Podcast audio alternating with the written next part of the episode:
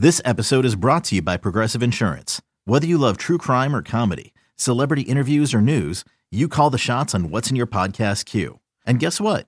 Now you can call them on your auto insurance too with the Name Your Price tool from Progressive. It works just the way it sounds. You tell Progressive how much you want to pay for car insurance, and they'll show you coverage options that fit your budget. Get your quote today at progressive.com to join the over 28 million drivers who trust Progressive. Progressive Casualty Insurance Company and Affiliates. Price and coverage match limited by state law.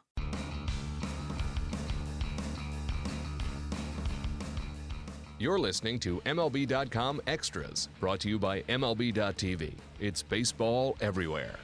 Hey everyone, Tim McMaster here, along with our MLB.com Rays reporter Bill Chastain. And Bill, the Rays surging a little bit uh, as we record the podcast. They've re- they've won four in a row after topping the D-backs on Monday, um, and and three of four in the series before that. That said, they they had fallen off the pace a little bit in the American League East, so this was much needed um, and and just in time. What's been different these last four games? What's going right for this team? I know Chris Archer had 12 strikeouts on Monday night, a good sign for him. Um, what do you like about this team over the last week?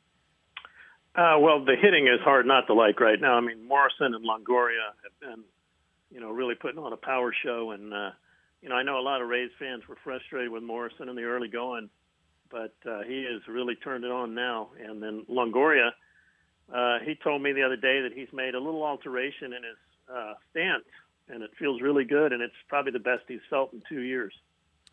Yeah, and Evan Longoria named American League Player of the Week, seventh time in his career he's gotten that. But for the week, that was last week, 13 to 28, uh, 464, nine game hitting streak. He had uh, eight extra base hits in those seven games and nine RBIs. Uh, what exactly was was the adjustment?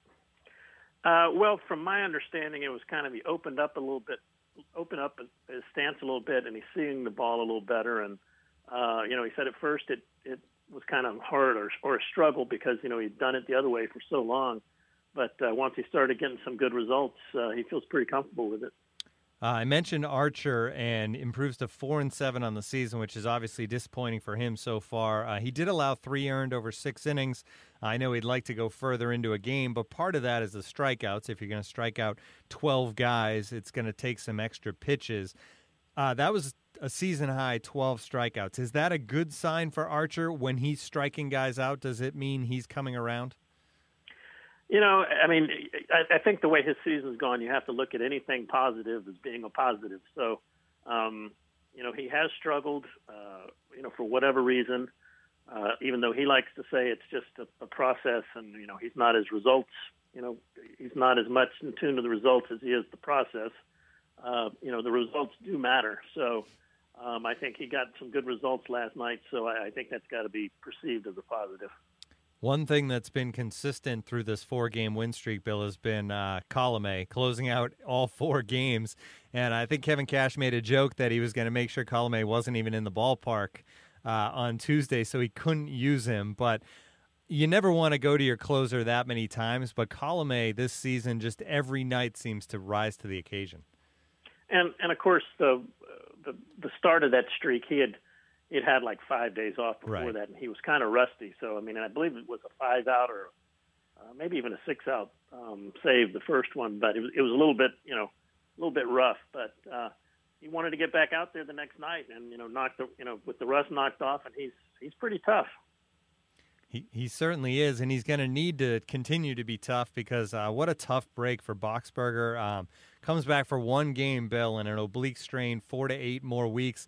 And this is a team where they have the closer, um, but but it's that most teams that are successful, it seems like have really three go-to guys late in the game. Maybe not dominant guys like the Yankees have, but three guys they can really trust late in a game to to close out a win. Um, and it seems like the Rays just don't have those three right now. And it's Boxberger could have helped that cause, but now missing him for even longer. How do they go about solving that problem over the next month to two months?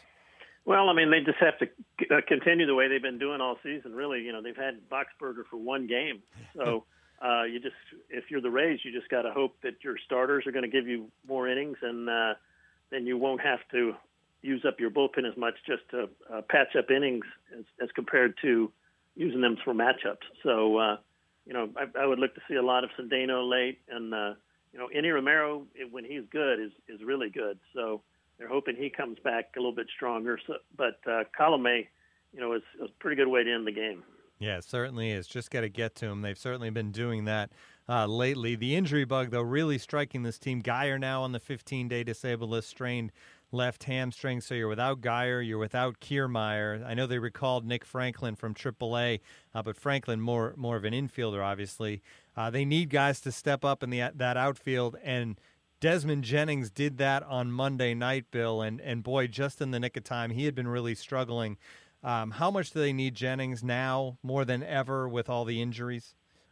Well, it would certainly help. Uh, obviously, um, Cash has said that uh, he's hopeful that you know whether it's Jennings or Mahtook, one of them could get hot and you know kind of take over the position. So I think it's still kind of up in the air. It was a, a nice night for Jennings last night, though. Um, Franklin coming up. Obviously, here's a guy who who had a chance to to be a starter on this team really a year ago, um, but hasn't gotten it done at the major league level. Um, what does he need to do? What where does Nick Franklin come up short? It seems like when he's up at the big league level, as opposed to a guy who was a prospect through the minor leagues. Well, you go all the way back to last year. He was supposed to make the team out of spring training, and ended up uh, straining an oblique in the last week of spring training, and then he, he missed like the first month and a half. And then when he got back to the team, it was kind of like he was going through spring training, so he really didn't have very good results. That kind of threw him off the radar. Uh, I don't think anybody was surprised he didn't make the team out of spring. Uh, he seems to be finding his his way a little bit, you know, back at uh, Durham, but it, it did take a series of injuries, you know, for him to get back up. And who knows, maybe this will be the the chance he needed.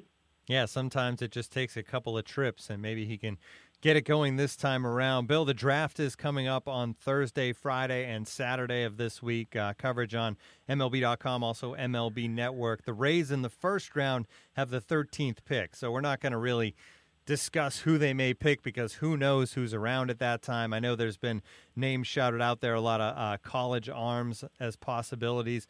But as far as the Rays in general, obviously the draft has been a place where they've really um, made their mark. I mean, that's what's made this team successful over the years has been smart drafting, and obviously they've they've had this run of young pitchers year after year after year, and a lot of those guys were were drafted and built up through the system. Um, is the philosophy the same now as it's always been when it comes to draft day for the Rays? Oh yeah, it's always going to be uh, bring a lot of pitchers into the system. Um, of course, the the one weakness they've had, you know, over the years has probably not been drafting position players very well, and uh, you know, if if if that combined with a poor selection of pitchers, it can really hamstring them. I know uh, Silverman was telling us the other day that probably nobody in baseball, uh, you know, save for a couple of teams, really depends on the draft like the Rays do. And, you know, if they do have a bad draft, it, it can set them back some. Yeah, it certainly hurts. And there was a time when they seemed to do, uh, they had a great run of position players, right? I mean, you think about Longoria and, and Carl Crawford was a guy, um, Upton, BJ Upton, uh, Melvin Upton Jr. now. Um, there was a time when they were real good on the position front, and then it seems like they they taken a hit. But I guess, I mean, you have to have a focus on one thing, right? If you're taking pitchers high in the draft year after year, it's going to be harder to find those position players later in the draft. Well, also you got to remember Longoria was the third pick of the draft, and, right. and uh, Upton was the second. So uh, you generally hit on those, although you know, Rays fans are quick to point out that when they had the first pick, they took Tim Beckham, and, and they could have had Buster Posey, but um, you know that was that one doesn't look real good these days. But um, you know, it, it is tougher when you're drafting further down. I mean, the you know, there's usually five guys that you know, if you're lucky at the very top, that look like they're the sure, you know, real deal, and then the rest of them, it comes down to you know, after you get past the first round, how your scouting department is picking these other guys. You know, like just like finding a Kevin Kiermaier in the 32nd round. The good news. Uh, oh, sorry. Go ahead. Exactly. I mean, that's that's about as good as it gets there. Yeah, the good news, I guess, is that uh, the drafting later means that you were having successful seasons, and that's something the Rays have had more of lately for sure. All right, great stuff as always. This has been MLB.com Extras Rays edition for Bill Chastain. I'm Tim McMaster. Tune in again next week. MLB.tv Premium, the number one live streaming sports service, is celebrating 13 years. Watch every out of market regular season game live or on demand in true HD. Real time highlights, live look ins, pitch tracking widget, and more. MLB.tv Premium includes a free At Bat 15 subscription. Watch live baseball on over 400 mobile and connected devices. Watch at home, in the office, or on the go every night on every device. Blackout and other restrictions apply. Visit MLB.tv for details.